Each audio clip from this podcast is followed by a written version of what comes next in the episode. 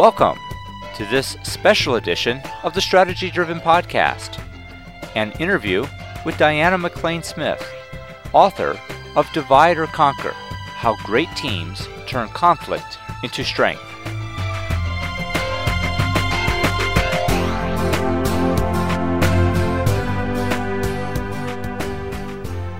Hi, I'm Nathan Ives, and I'd like to welcome you to this special edition of the Strategy Driven Podcast, an interview with Diana McLain Smith, author of Divide or Conquer How Great Teams Turn Conflict into Strength. The Strategy Driven Podcast focuses on the tools and techniques executives and managers can use to improve their organization's alignment and accountability to ultimately achieve superior results. These podcasts elaborate on the best practice and warning flag posts found on the Strategy Driven website at www.strategydriven.com.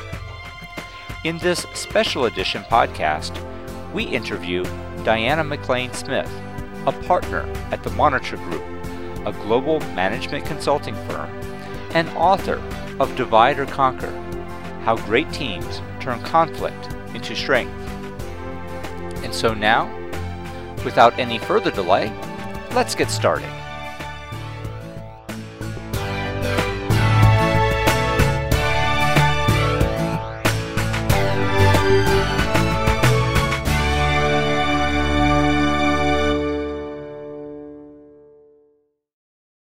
We're privileged to be joined by Diana McLain Smith, partner at the Monitor Group, a global management consulting firm, and founding partner of Action Design, a small firm specializing in organizational learning and professional development. For the past 25 years, Diana has advised leaders and their teams on how to build relationships strong enough to master their toughest challenges. She has taught courses and delivered lectures at the Harvard Law School, the Harvard Graduate School of Education, and Boston College's Carroll School of Management.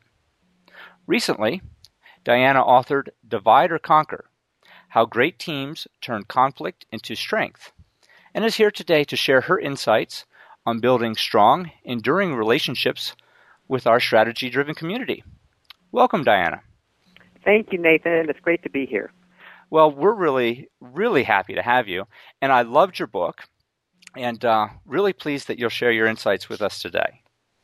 Well, I'm I'm really delighted to be here because it's just come out, and here's an opportunity to to spread the word. excellent, excellent. Uh, Diana, uh, throughout Divide and Conquer, uh, and, and this is one of the things I really liked about the book. I could literally see the relationships and and specifically the relationship struggles that I've had over the course of my year working with executives uh, in strategic planning or just in day to day business execution. I was wondering if you could tell us what inspired you to write Divide or Conquer, and then how did you go about developing your unique approach to helping to build enduring relationships? Well, that's a great question. Um, what inspired me was observing, in my case, top teams mm-hmm. uh, coming up with strategic decisions or trying to implement them, and witnessing the enormous amounts of human, social, and economic capital uh, getting either destroyed or created because of the quality of the relationships among those senior executives. And you know, watching that for many years, I began to see that relationships, rather than individual leaders, uh, really determined a lot of what was happening. Yet we seem to be all focusing on the individual leader or on team dynamics. Yes. And so I decided to shift my attention away from individual leaders and team dynamics to see if there wasn't um, information in these relationships. That's something that would tell us about why so many teams either seem to get stuck or seem to rise to the occasion, and, and why the difference. And um, after shifting my attention, I began to see that relationships shape individual and team behavior at least as much as individual and team behavior shapes relationships. So I really began to think that I was onto something by looking at relationships, and I decided it was time to really pay attention to them and to come up with some tools that would allow us to do three things. Uh, the first is to really analyze systematically how relationships work. Mm-hmm. And this is a domain where most of us just sort of throw up our hands and, and chalk it up to chemistry, or just say these guys don't get along, or, you know, when John and Frank get together, this is what you expect, it always happens. But we'd be hard pressed to really systematically analyze what happens in the same way we'd analyze a market. I mean, we have lots of tools for analyzing the market, but we have none for analyzing a relationship. And that's kind of odd, but it's true. So mm-hmm. I wanted to come up with, that's one of the things I wanted to do, is come up with a tool that would allow us to do that. The second thing I wanted to be able to help people with is tracing the evolution of a relationship so they could see whether it was worth continuing to invest in changing its course. And that's a really tricky question because a lot of us don't know whether to fish or to cut bait and we're oftentimes uh, reduced to answering that question by looking just at the other person and assessing whether or not we think they're open to change. But what we're not doing is looking at how the relationship has developed over time and our role in seeing the person in front of us. And I say that because I've noticed in my research that the same person acts very differently in different relationships. So being able to trace the evolution of your relationship with somebody really can help you see if there are actually things you might be able to do differently that could change the course of the relationship. And then the third thing I wanted to help people do is to figure out which relationships were absolutely critical to their success or to a team's success or an enterprise's success and to give them uh, a, a way of thinking about change over time. How could they change that those critical few relationships so that they really were strong enough to meet the challenges a team faced. So th- that was those were my goals. I really wanted to come up with t- tools that would help people to do those three things. And um, in terms of the the way I went about developing the approach is unlike you know most people. What I did is I observed meetings and observed encounters, observed decision making, observed execution, and I brought a tape recorder wherever I went, and I transcribed these encounters and and then I interviewed people and tried to get a window onto what they were thinking and feeling in these moments. And with that kind of data, see, those are the data I use. It's different than market data or statistical yes. data. It's the data of what people are actually feeling, thinking, and doing. And with those data, I kept asking myself over and over again the same question. And that is what set of factors cause a relationship to take one form and not another? or to create one set of results and not another. And it was with that question and those data that I came up with a framework and a set of tools that allowed me to accomplish those three things, which is figuring out how a relationship works, how it evolves over time, and then how you can change the critical few. Okay. So that, yeah. Yeah, and I was going to say it stood out to me throughout the book, and, and one of the things that the book I think is just so full of is those rich examples that are really that personal experience and that personal insight that so many of the books I, I read, uh, especially the business books, they they focus a lot on hard numbers uh, or easily measurable things, and they don't get inside of people's heads and what they're thinking. But right. Divide or Conquer does that. Yeah, and you know, I, it's really interesting to think about from a research point of view, and I do have an academic background, even though I left academia. But you know, what, what any good executive or good researcher is going to ask is, how do you know what you know, and how do you know it's true? Mm-hmm. How do you know it's reliable? Um, and one of the problems with the domain of, of individual leaders and their personalities or relationships is the data seems so fuzzy, and it's very hard to quantify. And the way we try to quantify is to do surveys. Um, but if you think about what surveys really are, is they're a bunch of relatively abstract conclusions about people and about how they operate. They're not actually what people are doing, thinking and feeling. And so I tried to figure out maybe we can get data on what people are doing, thinking, and feeling. Direct data, observational data that's on a page and you can look at it and you can analyze it. And so that was what I set out to do was to come up with a reliable way of analyzing how relationships work. Okay. Okay. And and thinking about that and, and then what you did with the data, so often when I, I read a book or uh, listen to a podcast, uh, go out to a reference, I find great ideas, but then I can't see how to implement them, how to how to make them real sure. for me. Mm-hmm. But you did that in, in your book. You you actually have sections that says here take take action and here are very distinct steps that you can do to implement to go and improve your relationships. You talked about your three goals. I was hoping you could give us because I know we don't have time to go into the level of detail the book does, but just a, a high level overview the actions that you talk about in the book that people can take to help improve their relationships? Well, first of all, I'm I'm really really pleased to hear that you um, thought that the kinds of advice that I offered was concrete and actionable because that's definitely what I aspired to do. Um, so that's really good to hear. Uh, you know, there really are three processes I speak to in the book, and each part um, addresses each one of them. And so in part one, the, the, the the advice or the processes or the actions that I recommend people take really have to do with how do you understand and strengthen relationships. And it gets at that first goal of mine, which is how do you understand how they work? And then how can you use that understanding to strengthen the relationship. So that's part one. And there I rely on uh, what I call a mapping technology, which is a mm-hmm. framework that allows people to see how the relationship works. And then the second thing I offer in that part of the book are two what I call cooling strategies uh, strategies executives can use or managers use or anybody can use in the heat of the moment uh, to cool down and to think more dispassionately about their substantive disagreements and also about their relationship because oftentimes substantive disagreements can lead to relationship troubles. So that's really, you know, the first part of the book is how do you understand and strengthen relationships and what are some technologies and strategies people can use.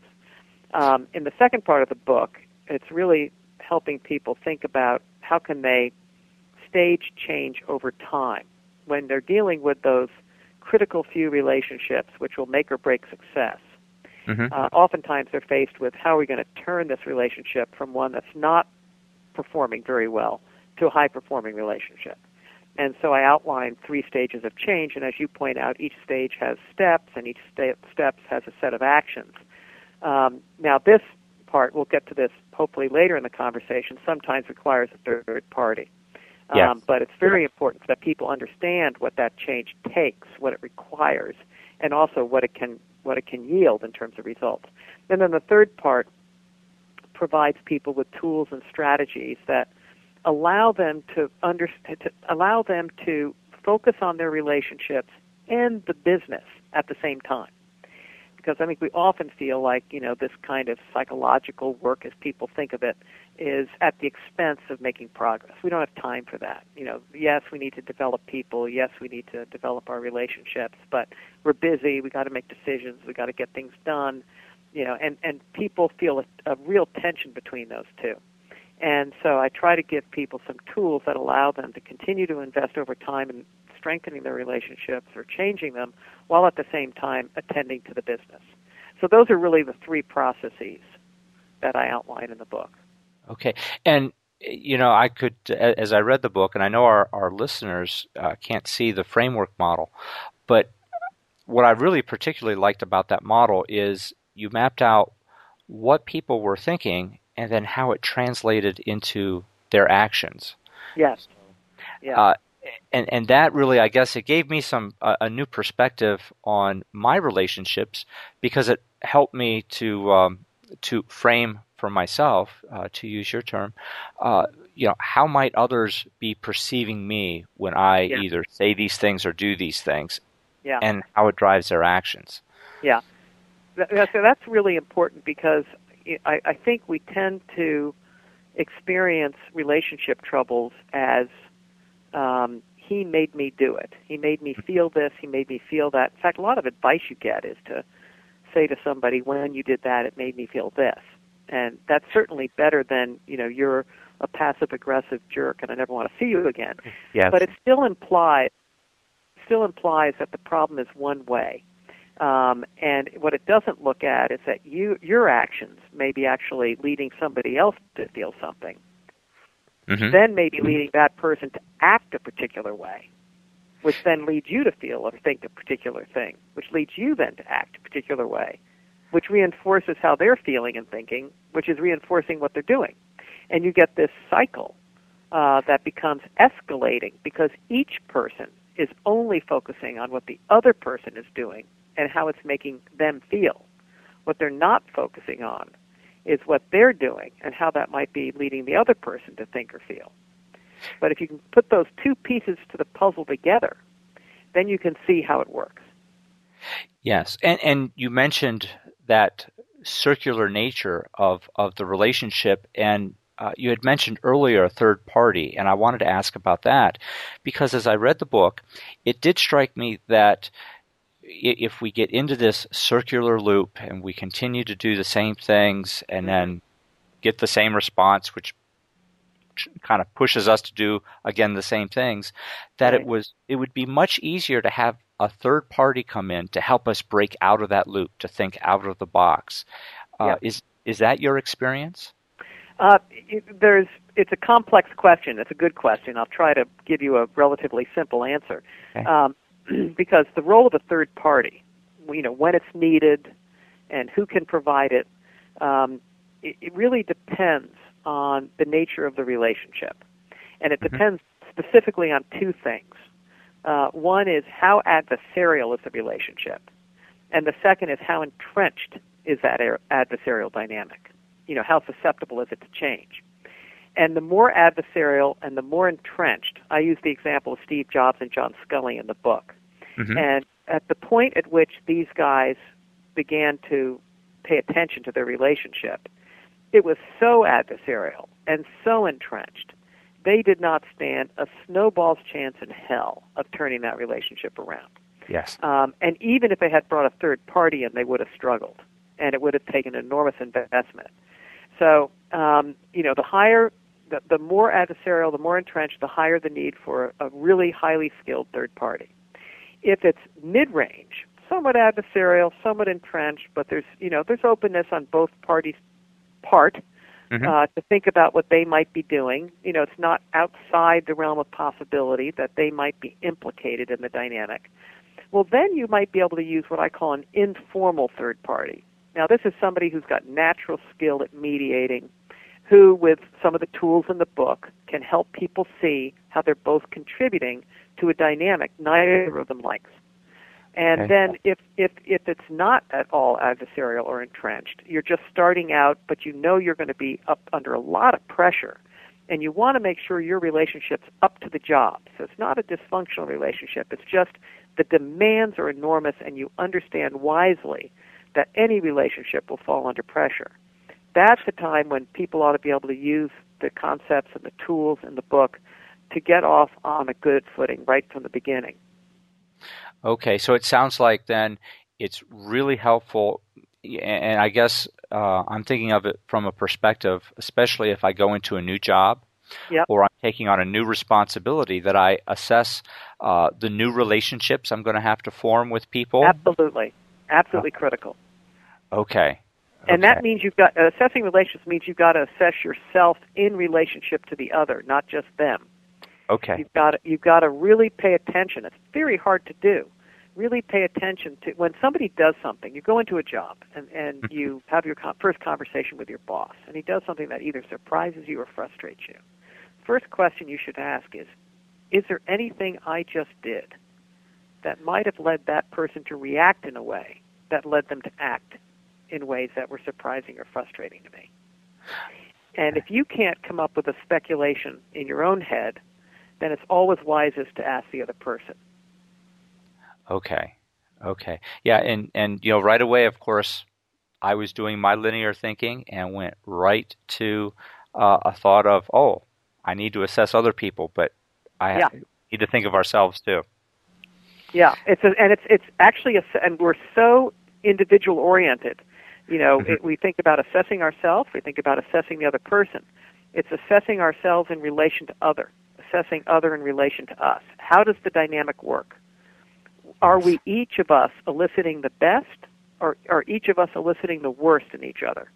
Okay. okay. And, yeah. and what are we each doing? What are we each doing to elicit either the best or the worst? and then having a conversation with the other person, which is, by the way, atypical in the business world. We talk about relationships at home. Mm-hmm. Let's hope anyway.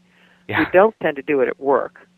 But if you look at Jon Meacham's book on um, on Franklin and Winston, on Franklin Roosevelt and Winston Churchill, these guys yes. did talk about their relationship, and they understood that they had to keep the relationship and the mission in mind, because they understood that their relationship was a strategic asset, critical to the success of their mission. So if you can establish with another person that you're going to check in on the relationship and make sure it's up to the job, not a, a touchy feely, you know, how are we feeling, kumbaya kind of way. Um, mm-hmm. And I don't mean to trivialize feelings in saying that. I just mean to say the question is is your relationship up to the job of succeeding as an individual and as a team? And if it's not, then you need to get to work on what are the things that you're each doing to get in the way of your success. Okay. okay. Does that does that make sense? That does. That makes a lot of a lot of success, and, and I see in my uh, personal relationships, uh, you know, as a, a, management consultant, I so often work with a number of different people going from sure. engagement to engagement. This is something I should probably be implementing right up front uh, with an engagement, uh, having a, a, very open, honest Absolutely. conversation. Yeah. And, yeah. and one of the things I say to my clients, because I'm in the the same trade you are, mm-hmm. is I say, you know, look, there are going to be a lot of things we're going to talk about here. They're very difficult issues. They're very complex. Reasonable people disagree. Yes. If there's anything I do to get in the way of your raising your concerns or your disagreements with anything I say, please let me know because that would be a mistake on my part, and I value hearing about that. And I've got a very thick skin, so please, you know, feel free to tell me. And then if they tell me anything, I say thank you very much that's really helpful. Um, and if I don't understand it, I say, oh, I wasn't aware of that. You know, what was it I did? Oh, that's really helpful. I didn't understand I did that. Yeah, to keep it oh, to keep the relationship open and have them understand you're you're open to that feedback. Exactly. And and the more you the the less you say, oh well, the reason I did that is because you did that. Okay. Mm-hmm. And the more the more you just say thank you very much, that's helpful. If I do it again, let me know because that was a mistake. And then down the pike, you can start to say, let's take a look at how this is working as a team because now we're a team, client, you and me, we're a team. Yes. And you have a lot of domain knowledge about your business, your industry, your organization. I have a lot of expertise about strategy or about people or about relationships, whatever it is. Our job is to do a mind meld, and that's never easy. So mm-hmm. let's let's let's be aware of what we're doing to slow down or to speed up the extent to which um, we're sharing our, our different expertise. Okay. Yes. Uh, Diana, I, a lot of our listeners, and I'm sure a lot of the folks that are going to uh, to read your book, it won't all be executives, but a lot of them will be upper level managers and and uh, even line managers. Does the process in Divide or Conquer that, that you described for building relationships, will it work for lower levels of, of management? Absolutely. And, you know, I, I was really torn when I wrote the book about mm-hmm. how to position it. And I know I really did position it a lot at the senior, most senior levels. And there were two reasons for that. One is I happen to have a lot of great data on senior levels because I work a lot with very senior managers. Um, and the second reason was because of the impact that their relationships had on the success of the firm, uh, which is enormous. Mm-hmm. But you know, I spent my career working with mid-level managers and lower-level managers. You know, I've been doing this for 30 years, and everything that is in that book draws on those 30 years of experience, and this stuff applies equally well uh, to all levels in an organization. Okay. Well, I had a question then. Um, we, we've talked about third parties, and I recognize that a lot of the companies I know that I've worked with, uh, they have budgets or, or they have, sure. It, yeah, uh, just funding set aside that could bring in a third party to help mm-hmm. out an executive with relationships amongst their team. Uh, middle and lower level managers, I've I've not really encountered where they've had that kind of of resource sure. to from. Is there something else they can do? Maybe someone else they can approach to help them? Sure. Um, you know, the the one thing is there are definitely uh, advantages to right from the start again starting to contract within the team that we're going to pay attention to the relationship as well as the mission. Mm-hmm. Um, there are concepts and tools in the book that I think help people on their own get to work on their relationships. I recommend highly that people on teams cultivate uh, naturals to be informal third parties.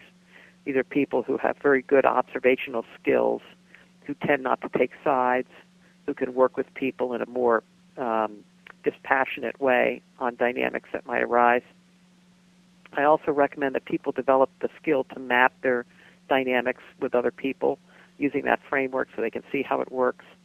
Um, and then, you know, the, the my firm, Action Design, one of the two firms I'm affiliated with, Monitor being the other, but Action Design has uh, institutes, and they have a website, actiondesign.com, but they offer institutes where they train people um, how to use these concepts in their own relationships, and then they also have institutes that focus on third parties. Um, and these can be informal third parties, or they can be, you know, actual people who do it for a living. But they're both. Um, and and these kinds of workshops are less costly for people. And uh, Action Design does it internally in firms on a large scale basis, but it also we have our public trainings where people come from all sorts of different backgrounds and different firms and getting that kind of training can be in, incredibly invaluable. Okay, thinking about about training and, and other programs, as I think back to the relationship training that I've had in the past and, and how I've been taught to communicate with people, I've always had uh, the the facilitators focus on personality profiles like DISC or the MBTI uh, sure exams. Do those have a, a place or a fit uh, within your model? Uh, they do. I mean, I mean, it's a very important question because uh, one of the fundamental things I'm trying to help people do is shift from focusing on personalities to focusing on patterns of interaction. Mm-hmm. Um, so there is a place it has, and the place that these these um, profiles have is it helps people think about their differences with others in less toxic terms. So clearly, it's it's better if people think rather than that jerk or that idiot or that nutcase, uh, that they think in terms of well, they're an introvert and I'm an extrovert, or you know, I'm a conscientious and they're dominant. Okay, so they're less toxic labels for people. No question that that helps, but okay. all theories break down at some point. Their, you know, their, their range of usefulness is always going to be limited, including mine. And where these break down is that they don't help people see the dynamics that prevent them from using those differences to their advantage. And so you get back from these seminars, and after about a month or two months, you're back to the jerk and idiot, you know. Or you say introvert, extrovert, and we'll just agree to disagree. But it won't help you figure out how to really capitalize on those differences. Because to capitalize on those differences, you really need to understand what it is about the way you're interacting that's again allowing you either to bring out the best or the worst in the other. Too often, these differences cancel each other out as opposed to become additive. And by focusing on patterns in addition to personalities, you're able to see how you can bring out the best in that person's personality. Without focusing on the patterns, you really don't get as far as you need to go. Okay. Okay. Does that make sense? It does make good sense. It yeah. does, and and I can relate to uh, the coming out of the seminar, and then about a month later, yeah, uh, yeah, yeah. not not having the the help that I thought I was going to have. Yeah, uh, exactly. Before we close, I did have yeah. one last question. Mm-hmm. Divide or conquer the the examples uh, came across to me uh, as uh, focusing on two individuals and they're working their relationship out uh, between the two of them and, and growing that way. Yep. Uh, can the method be applied to a, a broader team? Sure. Um, again, it's a, another great question. I wrote a first draft of this book, and I sent it out to people, and um, they all went running from the ring because it was complicated. Um, and I had to figure out how to focus it. And so I decided to focus on two-person relationships. And it wasn't just a, a, a I didn't do it just to make it simpler, although it did have that advantage. I did it because two-person relationships are really the DNA of a team because you can think of teams as a, an intricate web of two person relationships. But you can also think about a team, and you can use this framework if you looked at the leader and then the rest of the team members as a dyad. Okay. okay. Mm-hmm. Uh, you can look at you can use the framework with uh, division and corporate, or um, marketing and sales, uh, or R and D and marketing. Um, you can actually use the framework to think about cross unit, cross hierarchical levels, and so on. And when I think about teams, I think about them in geometric terms. And so I think about um, the relationship between the leader and the team. Okay, that's the vertical axis. And then I think about the relationships between the different business units or functions, lateral relationships. Mm-hmm. And that's the lateral side. And what you can you can predict is that the more competitive and dysfunctional the lateral relationships, the more pressure that puts on the vertical, because conflicts will get sent up the hierarchy to the boss. Yes. And the more that happens, um, the more dysfunctional the vertical relationship becomes, which then puts pressure on lateral relationships. You see? Mm-hmm. And you can now understand the, the complexities that I was trying to avoid in the book because it all of a sudden gets quite complex. Um, but then there's even a third dimension, which has to do with the relationship. It's very subtle, but it's the relationship between in a team. They're usually mm-hmm. people central to key debates, and then there are people who are peripheral. Um, mm-hmm. And how the people who are central to a debate relate to the periphery is also critical because people on the periphery can often help out when things break down but they're often marginalized and be, okay. they become second status. And that then makes them insecure, so they become quiet and they don't say anything. So they're just lumps on the log. Um, so fixing that relationship between the peripheral people and the central people is critical. So you can see I'm using the two person just to create some kind of sanity for the poor reader who's trying to get their arms around a new way of thinking about things. But you can quickly start to apply it to these the, the geometry of a team. Yes, and and uh, the geometry is complex. It is and complex. I, yeah, and I know it. Uh, uh, I know working with, uh, I'll call it a hierarchical, but a a functionally structured organization compared to a matrixed one even adds another complexity. Yeah, absolutely. And, yeah. Uh, well, Diana, I, I wanted to uh, to mention your websites because I, I, I, know that there's a lot of other information that you've made available uh, to folks. You mentioned during our conversation actiondesign.com, but I believe there's also uh, DianaMcLainSmith.com also? Yes, and uh, McLain is not spelled the way it often is. Uh, it's D I A N A, and then McLain is M C L A I N S M I T H. So Diana McLain Smith, no caps, no gaps, dot com and uh, there's a bunch of stuff there that is a, is additive to the book. Uh, but if people are interested in ordering it, they can find uh, Amazon links there, uh, one eight hundred CEO Read, I believe, other links as well. Um, okay. And then the, the other um, potential um, website of interest would be monitor.com uh, because they have a unit that devotes itself to trying to help teams be effective.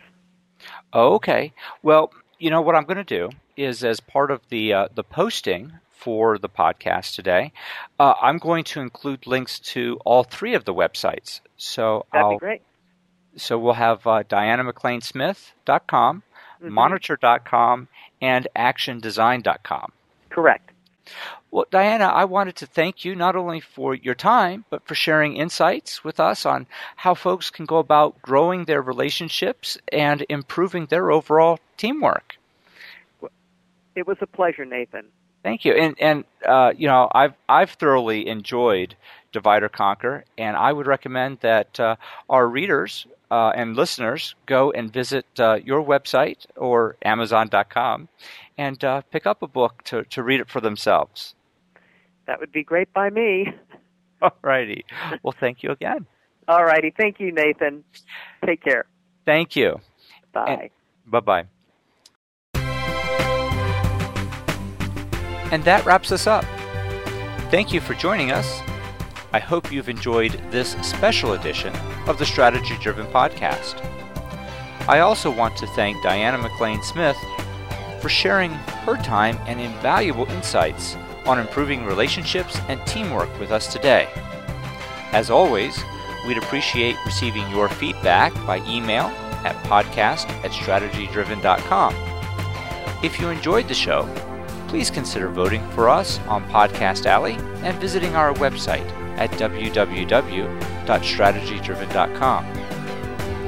And finally, you can find more information about Diana McLain Smith and Divide or Conquer at www.dianamclainsmith.com. Until next time, so long.